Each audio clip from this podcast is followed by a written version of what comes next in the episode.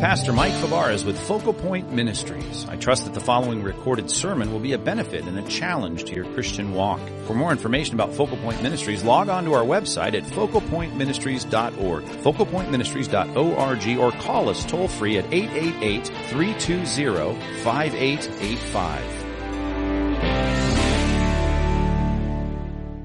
Well, this morning is the one morning a year that we take out of our whole preaching schedule, going verse by verse through Scripture, and we just have the entire time given to Q and A, questions and answers. So, whatever question you might have about the Christian life, about the Bible, about Christian doctrine, we're going to give you a chance to ask it. You don't text it in, you don't write it in. You stand up with a microphone in your hand and you just ask it. No plants, no pre-scripted questions. It's just a free-for-all. It's a fun time. It's a good time, and hopefully it's helpful. You'll leave with a few things to think about, chew on, motivated to live for Christ, I hope. So I got two pastors here with microphones. Just get their attention, and while one is going on on one side, uh, you track down the mic on the other side, and let's just keep it moving. So without any further ado, let's just jump right into it. If you have a question, raise your hand. They'll get a microphone to you, and we will go into our morning Q and A.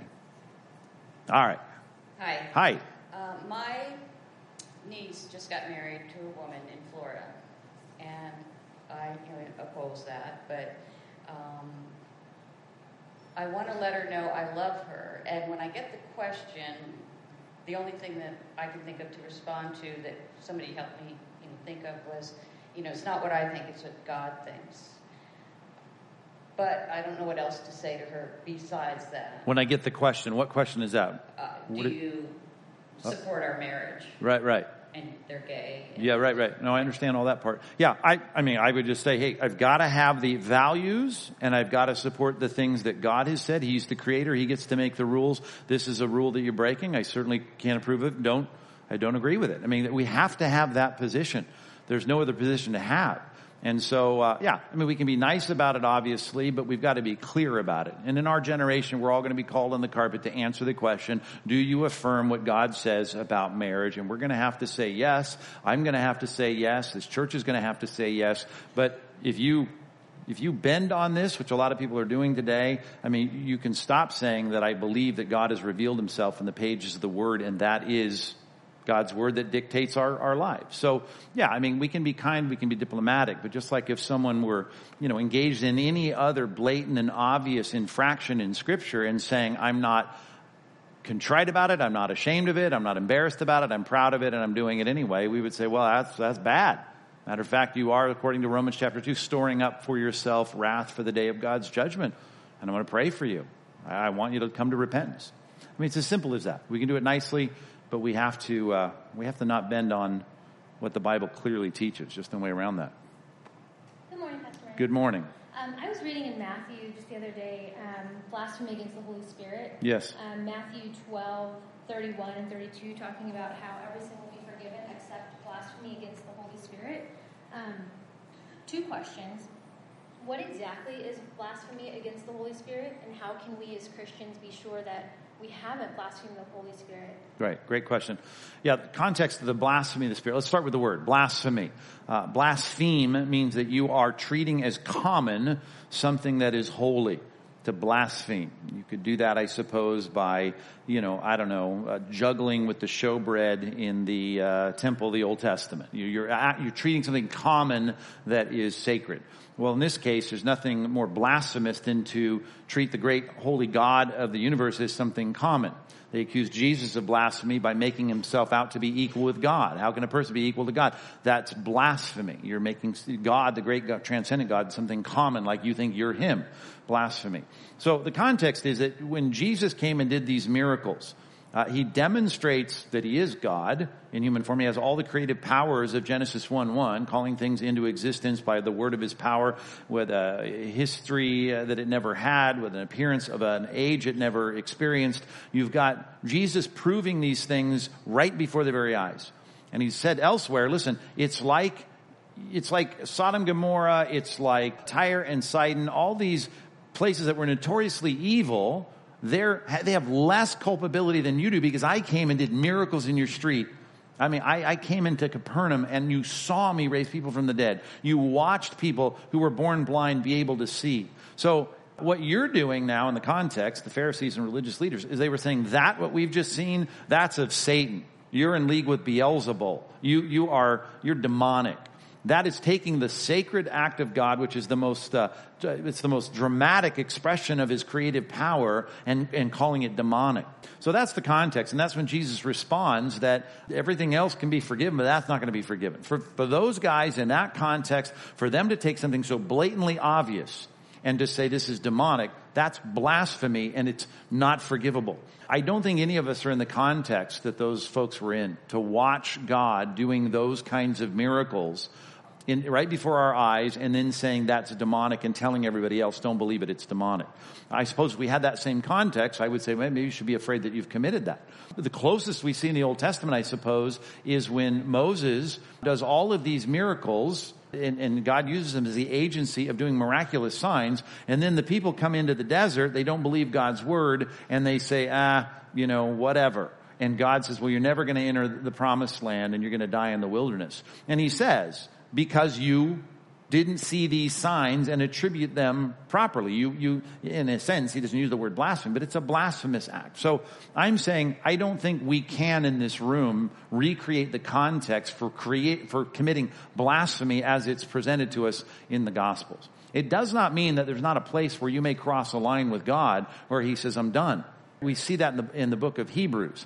There's a lot of light that you may have, and you may say, I'm not interested in responding to that light. You may have so much light, like in Hebrews chapter six, all of these advantages, and you completely turn away, and you say, I have no interest in that, and it may be that God says, fine, then you're done. It's a lot like Romans chapter one and two, speaking of homosexuality, where you have these most egregious, immoral acts that are done in, in the hubris of mankind, saying, I not only approve it, Uh, and do it, rather, I give hearty approval to those that do the same. And, and that, in that passage, you see God continually saying, I gave them over, I gave them over, I gave them over. So at some point, God's patience is tested with people that reject the truth.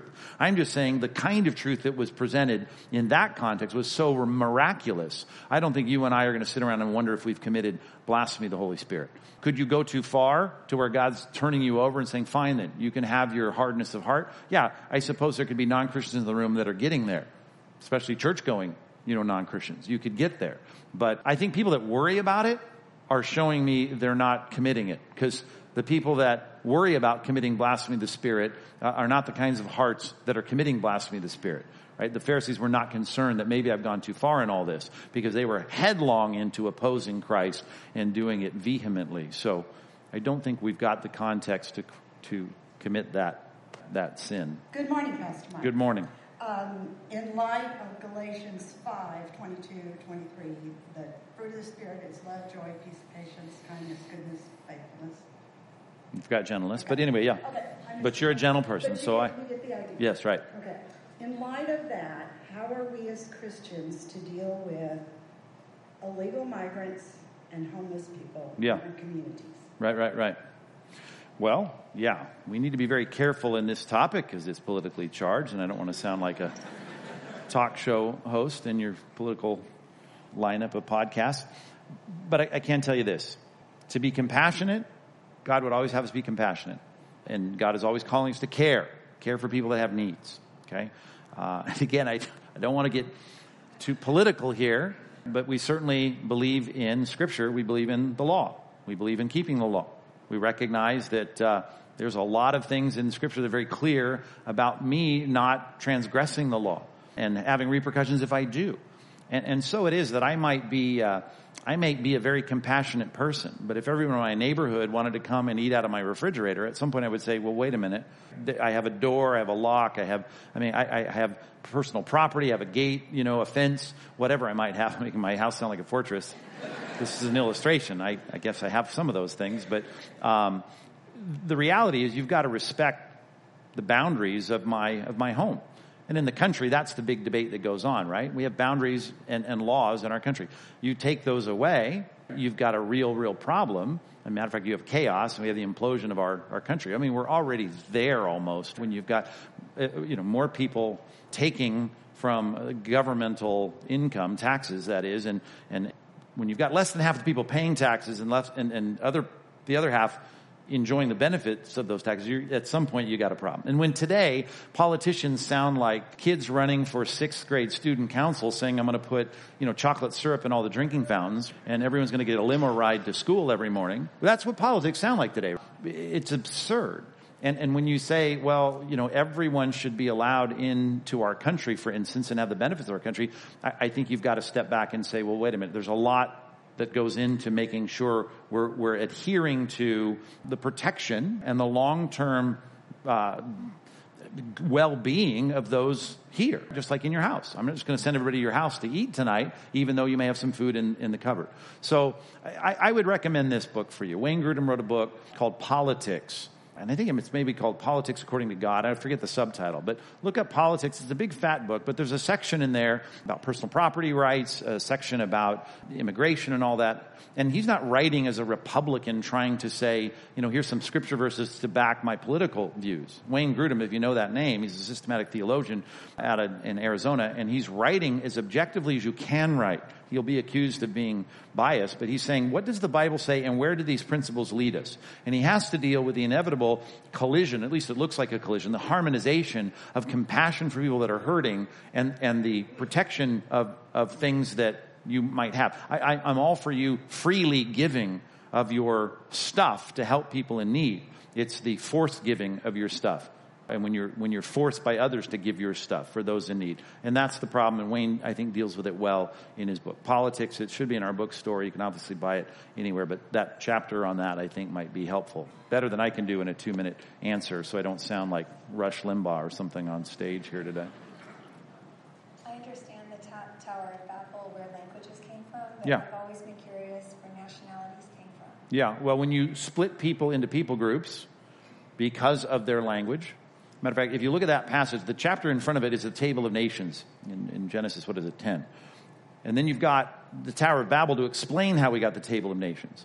And if you look at that, it's what we call in literature the recapitulation of a story and unpacking it. Genesis one, you have creation, the creation story. Genesis, Genesis chapter two, we unpack that and see how we got male and female and how God did that.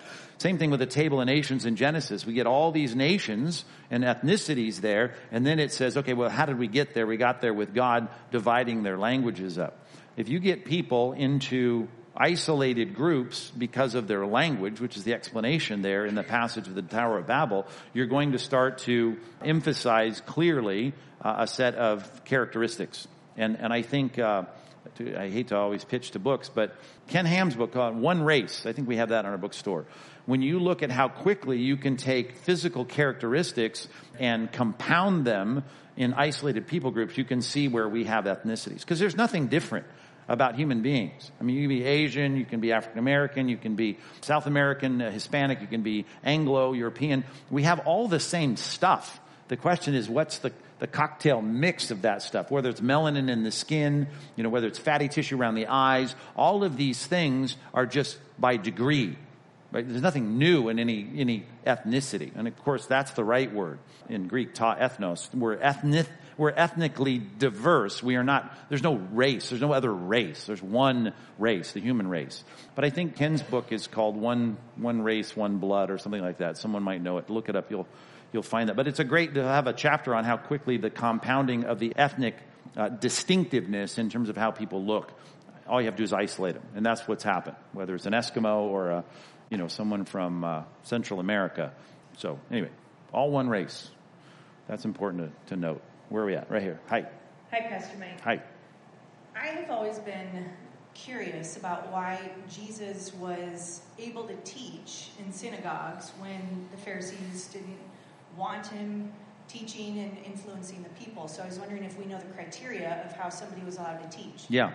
Well, that's a great question. The synagogue process in the intertestamental period, though you had rabbis, you certainly had folks that were in charge. You had the chief of the synagogue.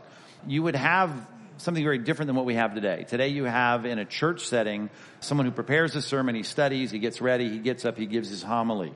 Uh, that's not how the synagogue was. Uh, the synagogue was a place where you would have people stand up and come and read from the scroll and comment. There's a kind of a rotating teaching. And it became the kind of process in the New Testament. We see in, in First Corinthians chapter twelve through fourteen that the Corinthians had turned that practice into chaos because we didn't have a new written New Testament. When you have a written Old Testament, the synagogue system worked well. But in the New Testament, when you had people who were following Jesus, but we had no text to defer to, you just had people popping up and talking. And that's why you see the chaos of the prophets in Corinth, and he starts talking about doing everything decently and in order. Well, the great thing is when we finally got the, the Word of God, the New Testament written by the apostles and prophets, you had something now to defer to objectively, and then it did develop into something different than the synagogue, and that people don't just come around, read the Scripture, and comment on it. You know, we have pastors and teachers, which I think was the intention. According to the book of Ephesians, that was the goal in First Timothy and Second Timothy and Titus. So I could say we could still have a synagogue structure today, which would be, let's open up Romans chapter six and let's let's read it, and, and if you want to come up and comment on it, you can comment on it. And that's what Jesus did. He would he would comment. Men could come to the synagogue and could teach.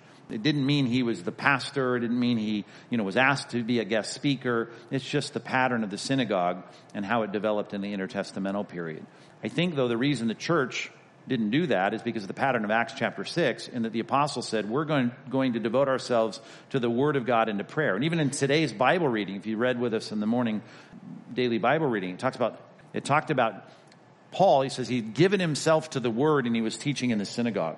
Well, he could get an open mic, so to speak, in the synagogue, uh, but I love the fact he gave himself to the Word. That was the pattern of the apostles in Acts six, and it became the calling in First Timothy that you should have people that excel in preaching and teaching, that give themselves to the Word.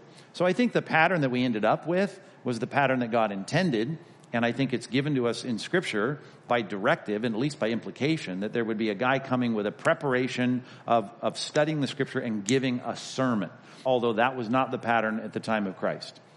And it wasn't the pattern in the early church, but it became the pattern, and we're still doing it. Although the preaching became a lot shorter in the modern era than it was in the ancient era. Remember, Paul was preaching there, and uh, Eutychus fell out of the second-story window because he droned on until midnight. Be grateful you live in the in the modern era. Not to mention the Puritans would preach for hours and hours. And so anyway, yeah, Jesus did it. He was able to teach in the synagogues because anyone could come and and stand up and speak in the synagogue. Probably very short in most cases. Talk about Nazareth. He opens the scroll. He starts reading from Isaiah. He reads it and he says, today in your hearing this has been fulfilled. Rolls it up, sits down. Then they all run him out of the synagogue. So, I mean, I mean that was a short homily that morning from, from that. But you would have a lot of people speaking. And, you know, I've been to some churches. I know I'm, I'm droning on and on, uh, speaking of Eutychus. I've been in some churches, some inner city churches in Chicago, where that pattern, there is a sort of that pattern. Now, they all plan it. But in these churches I've been in, uh, the pastor will speak, and then another pastor will speak, and then a deacon will speak, and then another deacon will speak. And, I mean, there'll be like six different sermons in one thing. Well, that's all planned in that in that sense that they all prepare for it. But in the early church, that would be not planned, and it would be probably a lot shorter. Yeah. Pastor Mike, how are you? Good. Um, thanks for this opportunity. I, I think your insights are great. Um, I was studying the Old Testament. I came to this understanding. I just want to run, run it by you. Uh, basically, my question is, how do I know uh, me as a Gentile is part of the New Covenant from the Old Testament? If I take a look at New Testament, it's filled with evidence by works of Jesus and in ministry work by Paul. But in the Old Testament, um, is, you know, God spoke through the uh, prophet, you know, prophets about uh, new Messiah coming in the future. And um, I guess one of my questions is, is that Messiah for Jews only or for Gentiles as well? Right. And does that... Yeah, I forgot the same question. But you know, how do you, is there any evidence in the Old Testament that we are part of the New, new Covenant? Yeah, absolutely. The uh, even the very seeds of it all. When God picks Abraham, now think about it. God was at work. I mean, you got you got depictions of guys like Melchizedek, a priest and a king of the true and living God. Well, then you have Abraham, who's chosen to be the head genetically of this group of people that God would set his covenant promises on, Israel. And it speaks even in that first promise in Genesis twelve of Abraham, through your offspring, all the world will be blessed. Well, that's a seed of it. It's developed a little bit in chapter fifteen of Genesis and one more time in chapter seventeen in Genesis. But it gets its full orb development in the prophets, particularly when they're going into captivity in, in five eighty-six B C. The prophets start speaking more and more about how God is going to let this light of the Messiah dawn on the Gentiles. And, and even from the land of, of Zebulun and beyond, you're going to have the truth of the Messiah. And, and he's going to rule over not just the house of David, but he's going to rule over the world. I mean, especially in Isaiah. If you start reading in Isaiah around chapter thirty-seven, you start to see all of these kind of universal concepts of this God who's overseeing everyone in human form. God has a name and a throne and a per- he's a person. And, and that picture of a physical incarnation of a king is a king that's established over all of the people. And I speak of that passage in Isaiah about the light dawning on the Gentiles. That's the passage that was quoted in Luke chapter one when Jesus was born. And then, of course, all the preaching was about that. Oh, yes, the gospel, Romans chapter one, verse sixteen, it came to be the power of salvation first to the Jew, but then also to the Gentile. So I would say everything you see in Scripture, even going back to the time of Moses, you had an, a receptivity of God to have Gentiles come among them. Even leaving Egypt, there were Gentiles leaving. There were the Jewish people, descendants of Abraham, and then there were the others that came with them. They were they were later called proselytes. They came to devote themselves to the God of, of Israel. Cornelius, that we just read about in our daily Bible reading in, in Acts chapter ten, he's an Italian, and, and he's, a, he's, he's presented to us as a God-fearer, uh, theophobiast. He's, he's, he's, he's fearing the real God of the Bible.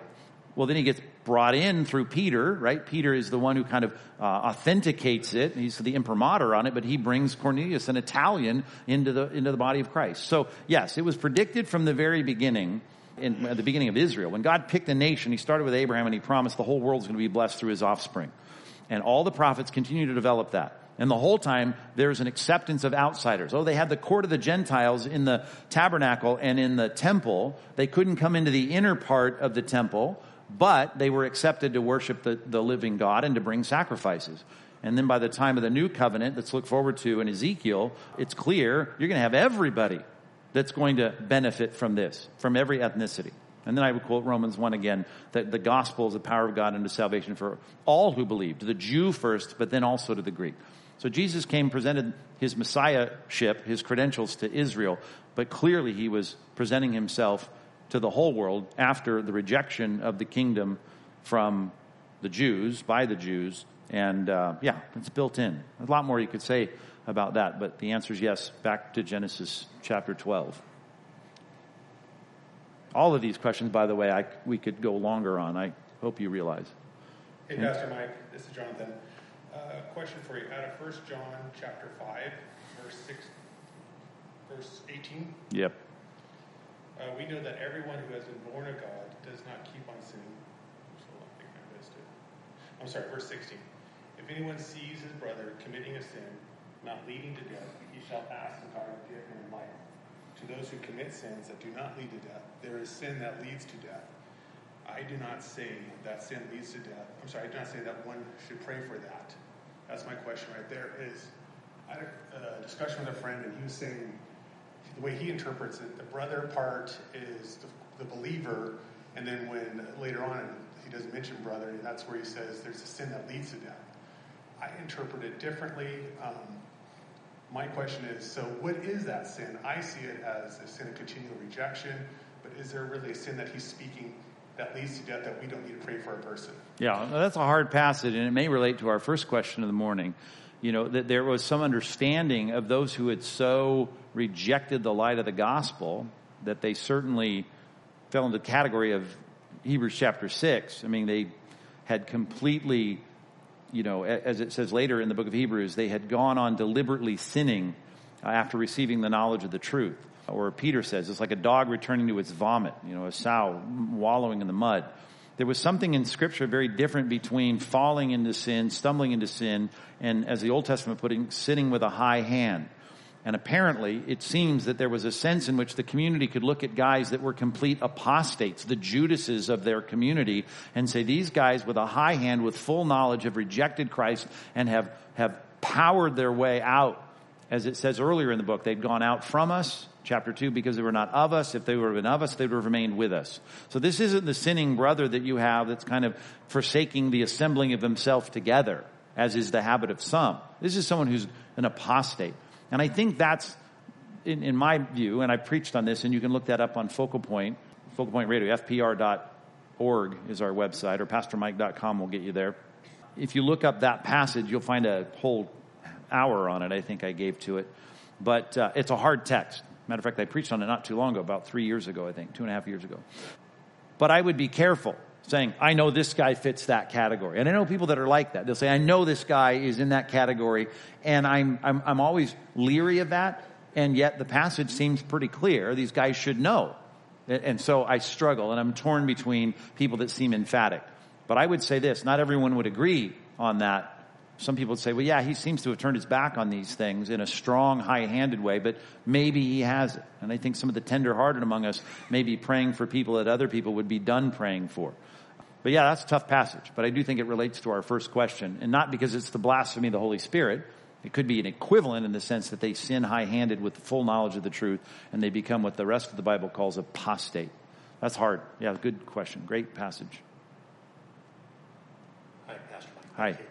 Really enjoying this a lot. Um, the other day I'm driving down the freeway, and I often turn off the radio, turn everything off, and kind of prayer, and I was thinking about some of the passages of God's attributes, and uh, he's all-knowing, all-love, uh, patient, kind. We see these attributes also. He's wrathful as well. Right. Um, but in the creation of mankind, God being all-knowing, one of the thoughts I go, if somebody asks me this question when I'm talking to them about Jesus, how would I answer this? And this is perfect timing to ask the the expert here in regards to uh, this question. In heaven, God knows that man's going to be rebellious, but he creates mankind anyway, but with a judgment aspect of eternal uh, separation from God, and however that looks, however God has put that either in eternal flames or darkness. My, my thought was, a God of love, all-knowing, how would he justify that being, he's creating this to create judgment. Right. Well, whatever we define love as, we have to define it biblically if we're going to append that word to God. So to say, well, if God is loving the way that I would expect him to be loving, there would be no hell and no one would be suffering there. Well, that's obviously not the kind of love that God has, because God is a God of love, and that's a reality. And some people say, well, I can't believe that. Well, even if you just say, how about you believe the things you read in the news every day? We have a loving God right now, but all that stuff's happening. So God can certainly coexist with some bad stuff happening, stuff, bad stuff happening right here on earth, and God's still loving. So whatever love is, it doesn't mean that he somehow guarantees and, and shrink wraps and bubble packs people into a place where they never experience bad things. The bad things that they experience in hell, clearly the Bible says, is no longer some of the hit and miss that we have here on earth that's not necessarily tied to your behavior. John chapter nine, what did this man do to be born blind? Was it him or his parents? I mean, we're asking questions. If there's something bad, it must be something he did. And and he answers in the passage that there's not necessarily a correlation in on earth, but there is in judgment. In judgment, they will be judged according to their deeds in an exacting way. So I know this. Whatever the love of God is, it does not exclude him being a just God, giving exacting punishment to those who have done wrong things. And and that we can rest assured that God, the God of the universe, is going to do justly with all that. And we can't say, well, my view of love is, you know, a thirteen-year-old girl with butterflies and rainbows and kittens on her on her you know her Instagram page, and and you know she would never want anyone to suffer, right? She wants chocolate syrup in the drinking fountains and everyone you know to be having a wonderful day today. Well, I would like that too. And at heart, I guess I'm a thirteen-year-old girl because I I would love to see everyone be happy, but God says, Romans chapter eleven, there's going to be some kind of honor in God's justice that will glorify him even in the punishment of wrongdoing. Just like a, a judge at the Orange County courthouse. I was having uh, dinner with one not long ago, just a hailed and, and acclaimed judge in Orange County. He doesn't go home to his wife and his wife say, how could you? Every night she doesn't say, how could you? How could you bring that gavel down on those people? I assume there's moments of her, I hope there's lots of moments of her adoring her husband and loving her husband and respecting her husband and, and all that you would expect from a loving wife, even though he brought down the hammer today. You know, how was work today? I don't know what that conversation must be like for a guy who's putting people away who, who are murderers or rapists. And, and but yet that's what he does, and she still loves him, and he still loves her, and all of that seems very copacetic at home, and yet he's out there being a just judge during the day. God is a just God, as we just read in Psalms. He's a righteous judge who feels indignation every day. That's a God who looks at sin and says, I'm not happy about it, and there will be penalties for that. So reality is God not only knew it, God designed the world in a way where people are going to not only be blessed when they don't deserve it, that's called grace, and we'll celebrate that for eternity, those of us that are trusting in Christ, but God will somehow, at least in his justice, will be honored as a respectable person in the sense that he is God, God is a person, and hailed as majestic and right and righteous, even though he is meting out punishment on those who deserve it. Don't think that anyone's going to be saying, well, that you went overboard with that. God's never going to go overboard with judgment. Well, if he was really loving, he wouldn't judge anyone. Yeah, you could be loving, learn the law, go to sit behind the bench and put people away and have them punished and still be a loving person because you know something about how bad the crime was and what it deserves. Problem is we think all of our crimes are no big deal. We call lies, at least our lies, we call them white lies because they're not that bad. God is not a God who has that sliding scale.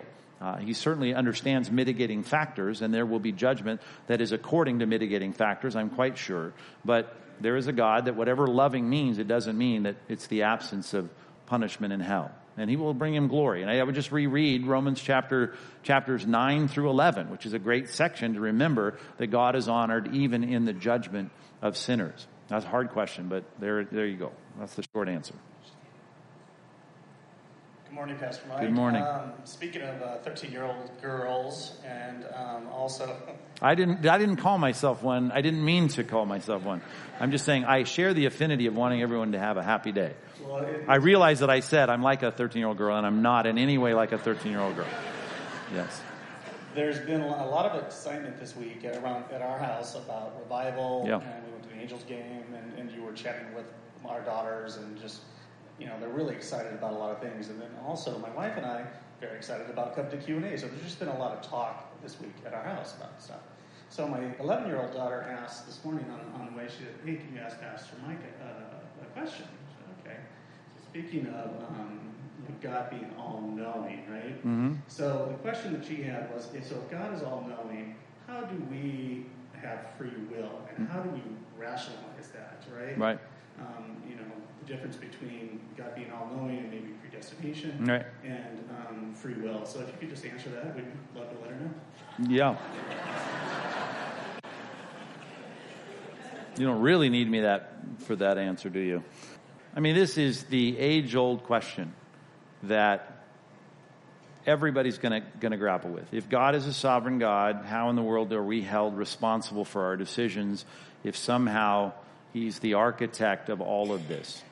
Uh, it's more than just him knowing things. And I think that's where we have to stop with the simplistic answers about sovereignty and free will, as we like to call it, or sovereignty and responsibility, that God just knows everything.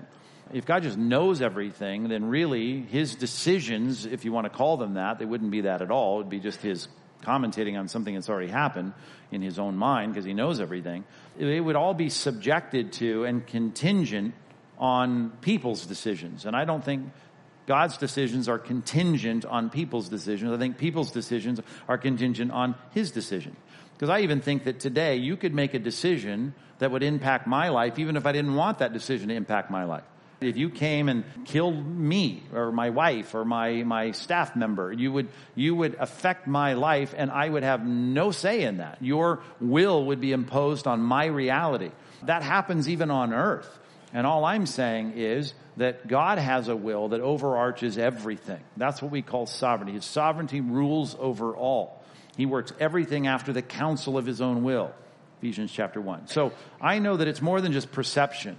What it is is God is like an architect who builds this plan, and the plan as a whole, even hell itself, will in some way bring glory, goodness, gravitas, respect, majesty to God. But like an architect who makes a plan, the swinging of the hammers to put those framed walls in place are free will decisions, even though they're guided by a plan. And they'll be held responsible for those decisions or rewarded for those decisions. So I'm always going to struggle with this For instance, like you saying, I rejoice in God saving me. Why would you ever say that?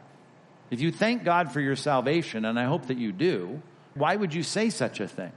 Well, you say it because you understand intuitively that God drew you to himself and he saved you. You don't pat yourself on the back for being saved, and yet I thought you chose this. Well, you're not saying, I'm so glad I chose to be a Christian. You recognize God's drawing you and bringing you to a place where you have eyes to see and ears to hear, and you thank him for that. That's the kind of, of deference that we even have in our own lives toward the fact that God is sovereign in doing good things for us. So there's no way around the fact that you're going to have to make God bigger than you. You're going to have to make God's decisions more important than your decisions. And you're still going to have to recognize that every decision I make, I'm going to be culpable and responsible for. That's called in theology an antinomy. And those, it's not a paradox, right? It's not a way just to express two things that could be resolved. These are two things that are both necessarily true. And as, uh, and I think it was Spurgeon that said, you know, what can you reconcile for me sovereignty and free will? And he said, I think it's attributed to him. Most things are attributed to him. Why would I reconcile friends? And, and that's the idea. There's something in Scripture about these two truths being laid side by side, sometimes even in the same passage, and recognizing the fact that we are having to affirm both by necessity in the definition of God and the definition of who we are. Do I have free choices and free, do I make free decisions? Of course I do. Is God sovereign over all those decisions? Of course he is. You know, am I responsible? Can I be rewarded and punished for my decision? Absolutely. Is God the architect of all things? Sure he is. Even if we reduced it to knowledge, we still have the problem, as your daughter says. Even if God could look ahead to what you're going to eat for lunch tomorrow, and he knows that, then is that set, and are you a fatalist and you have to have that for lunch tomorrow? You're stuck even with God's knowledge, if we're just going to reduce it to that, which I'm not. And then I'm saying, and I often say, well, why don't you just fake him out and have something different? Well, he's already looked ahead and seen that. Even if it were just knowledge, you're stuck then, right, as a fatalist. No, you're a free agent. You have free will, free decision-making, at least in that sense, and you recognize this. This is going to be a problem to figure this out and to settle this. We're not fatalists. We don't believe in chaos. We believe in God's sovereignty because it clearly makes perfect sense theologically. It's just that when we try to mesh that with my experience, I realize, wow, that's a hard thing to figure out. And a little book that may be helpful, and there's a lot of books. Thiessen wrote a book on prayer and providence, which is another problem. Why do I pray if everything's already figured out? And I've recommended that book before. But a little book that all of us should read by J I Packard is called Evangelism and the Sovereignty of God. And you can get it as an audiobook. You can listen to it in the car when you work out. But just that little book will help you with the concept of knowing.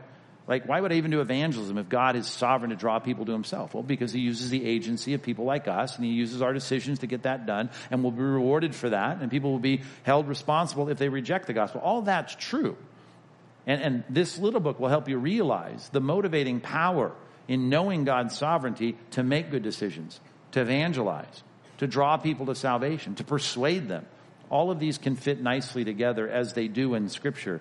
And we just need to think a little bit more about it than we generally do by simply saying, God knows everything. But your daughter is bright enough to know, even if you just stick with that, you're still stuck with a problem that's very hard for us to reconcile. But it's no harder. I mean, you say, well, man, then that's why I'm not a Christian. Well, you got a million other problems. Matter of fact, you got more problems not being a Christian logically than you do being a Christian. You think of just the issues of time. Even you think about the great singularity of the Big Bang, if you want to believe in that, and you, you picture it in this dark place of space where this thing was. Well, you don't even have that because there is nothing, right? There's no time, there's no space, there's no time to start this. I mean, you've got a million problems just with the creation of time, time and space and energy and mass and all these things. You're eventually going to say, this is just too mind-numbing. I don't know how I'm going to ever believe any of this. Well, you, you have to believe something because you're here. It's the problem of, of having something rather than nothing, and it is a problem.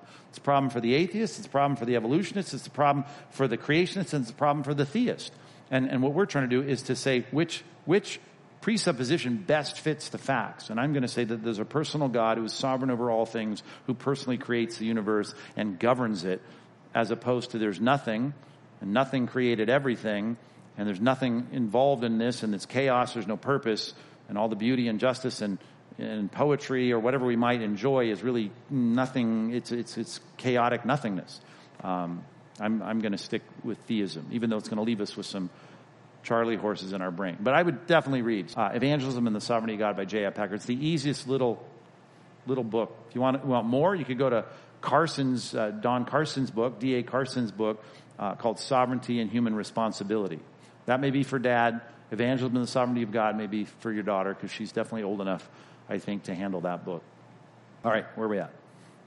Hi. Hey, Pastor Mike. Hi. So I was listening to a podcast recently by John Eldridge, the author of Wild at Heart, and uh, basically he was talking about spiritual warfare. We know biblically that spiritual warfare is very real, right? But um, they sort of got to a section that I'm, I'm not as uh, comfortable with, probably just by lack of experience, where they were talking about being in a coffee shop, having a Bible study, and someone had a really bad headache, and they were able actually to pray sort of out that headache, and sort of found that there was spiritual warfare involved in that.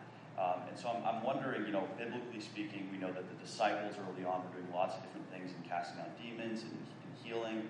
Uh, we, we see big churches that are founded upon this idea of healing people often and, and all that kind of stuff. Where does that fit today? To what extent should we be thinking everything is spiritual or not? Or, yeah. uh, how should we be interacting with the spiritual world? Right. Well, I'm not a big fan of Eldridge, so you know. Um, I mean, not that he doesn't teach some good things, but I can't disagree with the premise, at least biblically, that an ailment certainly could be, as it says in Second Corinthians chapter twelve, Paul's thorn in the flesh, he called it a messenger of Satan, was sent to buffet me. So here he had some kind of physical ailment, a chronic ailment, and it is attributable in that passage to demonic activity. So I, uh, yeah, I mean, I, I can't argue with that.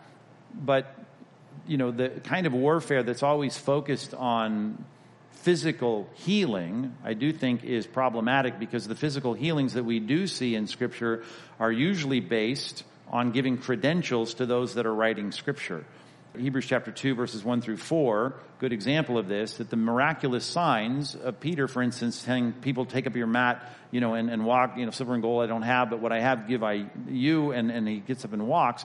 This was so that Peter, you know, can be that apostle that goes to Cornelius' house and authenticates the salvation to the Gentiles, and can write books like First and Second Peter, and be the pastor without a Bible in his hand in the New Testament in Jerusalem, and pastor a megachurch of five thousand plus people. So these miraculous rashes in Scripture of real miracles, and by that I mean, it's not that God is not involved in space and time working within the laws he made, but I'm talking about when he suspends natural law to do something extraordinary that seems impossible, the magic, if you will. That is happening very rarely in Scripture, and it's usually centered around the giving of, of, of Scripture, for instance, with Moses and Joshua and the development of the Torah, the Pentateuch, the five, first five books of the Bible, Elijah and Elisha, founding the school of the prophets, and the prophets are writing the rest of the Old Testament.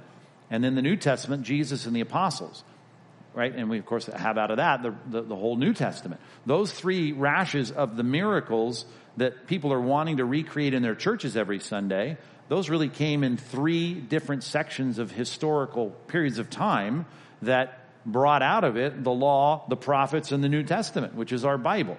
So God is not backing himself into a corner going, man, I looked the other way. That guy's got a headache. Let me, let me fix that. Just pray and I'll fix it. That's not how it works, because God is sovereign, right? And he was sovereign even in bringing that demonic thorn in the flesh into Paul's life in Second Corinthians twelve. He was obviously sovereign even over the enemies, Satan's emissaries in Job chapter one and two to kill Job's children. All of those were clearly sovereignly overseen by God for a purpose, because just like the New Testament says, God's working everything together for good to those who love God and are called according to his purpose. So we know that God is sovereign in that. It's not that God is backing himself in the corner and saying, I didn't know your aunt would have cancer. Let me get in there and fix it. You pray and I'll miraculously take those cancer cells away. Not saying that he wouldn't. I'm not saying that God wouldn't graciously deliver your body from illness. Paul prayed. That's what he did. He didn't say, well, God's sovereign. I got a thorn in the flesh. I'm going to have to live with it. God's grace is sufficient. No, I pleaded, a very strong word, three times that he'd take it away, and he didn't. So all I'm saying as a pastor in the New Covenant era with a Bible in my hand, I'm not expecting God to back himself in the corner and have to get himself out by doing miraculous signs and wonders every week. Uh, I recognize this, though. I'm going to pray for God to heal my body, fix my problems. When I'm hurting, I want to be, I want to feel better. When my wife is sick, I want her to get better. All of those things I'm going to pray intuitively. But I'm going to realize this, that the New Testament kinds of, of rectifying those things were all for a purpose. And the purpose seems to be, at least by pattern and example and even principle in Hebrews two, to authenticate people that are writing the Word of God. And and that's why it's suspect to see people saying, come to our church, we'll do all these miracles. And then you get to their church and you realize there are all these things you can't authenticate anyway.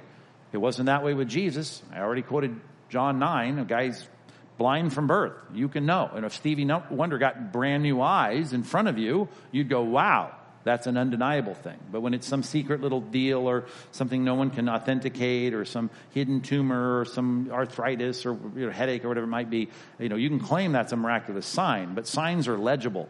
And in the Bible, in the New Testament, signs were legible. They, you could read them and see exactly what they were. And and today, the signs that are claimed are not. Um, anyway, yeah, I'm not saying God doesn't intervene in time and space. He does, but not for the reasons that people think.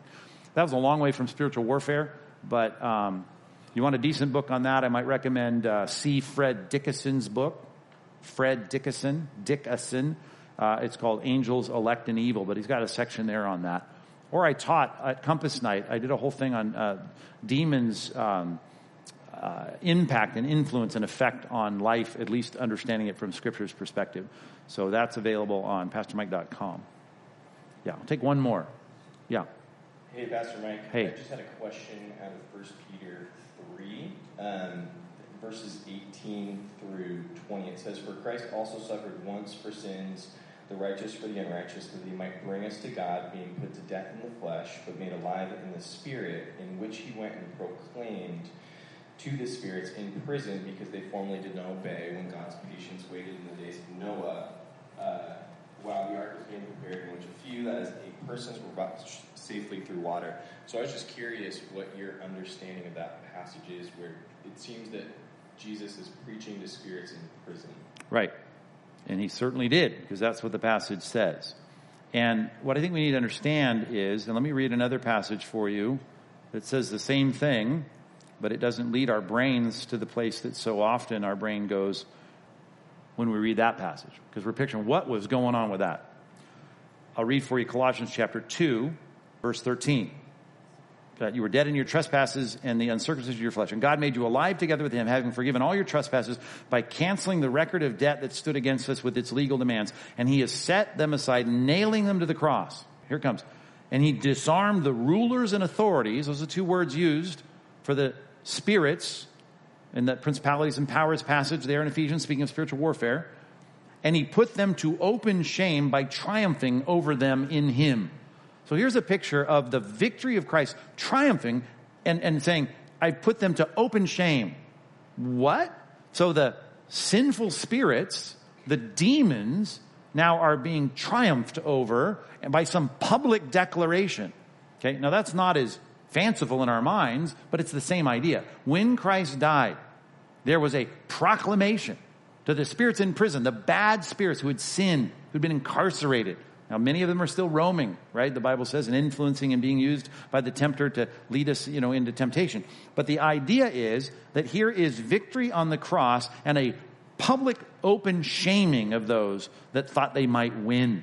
Now, I don't want to characterize it like C S Lewis, but in The Lion, Witch, and the Wardrobe, there is that sense in the drama, at least, and it's overstated and simplified, obviously, but the sense that we've killed Aslan the lion. Yay, we won. No, you haven't. Aslan comes back from the dead, and they're shamed. That's the picture of Christ, even at the instance of his death, that he could go and proclaim that they won. And I think that's exactly what's going on in that passage. And the Apostles' Creed talks about the descent into hell. That's the only descent into hell the Bible would ever affirm. He descends into hell to make a proclamation, not, as some of the Pentecostals teach, to suffer in hell for us. He suffered In, in a hellish reality of absorbing our sin on the cross. And when it was done, he said, "It is finished." When he said, "It is finished," he triumphed. He nailed it to the cross. He took away our transgression. And then he went and proclaimed that in some kind of realm that we don't know about and put them to open shame and said, "We won." Those sinners that you wanted to tempt and have them fall. Go back to the garden. You, you held out this fruit and you said, "Take it." Disobey God. And you thought you won something in that. "I've just redeemed them." That's the picture, and I think that cross-reference in Colossians two can help us file that. Does that help a little? Let's pray and let you go. God, thank you so much for our morning, chance we have to think about your word, to answer questions together. How fun and exciting that is to think about your word. And speaking of thinking about your word, we certainly want our people to know it well and to move beyond just uh, consuming it in a sermon or even in a Sunday school class. but uh, just to be able to formally strengthen our knowledge of your truth. I pray C B I would help us do that, and certainly for those in ministry leadership, for those planning churches, for all the churches we want to plant, the staff members, the pastors, and God, certainly for our young people that are going to face a world of opposition to Christianity, help us to build a good foundation for them with the launch of C B I. So bless that institution. Let it thrive until the return of Christ, whether that's two years from now or two hundred years from now. Let this institution make a difference for good for many, many years to come. In Jesus' name, amen.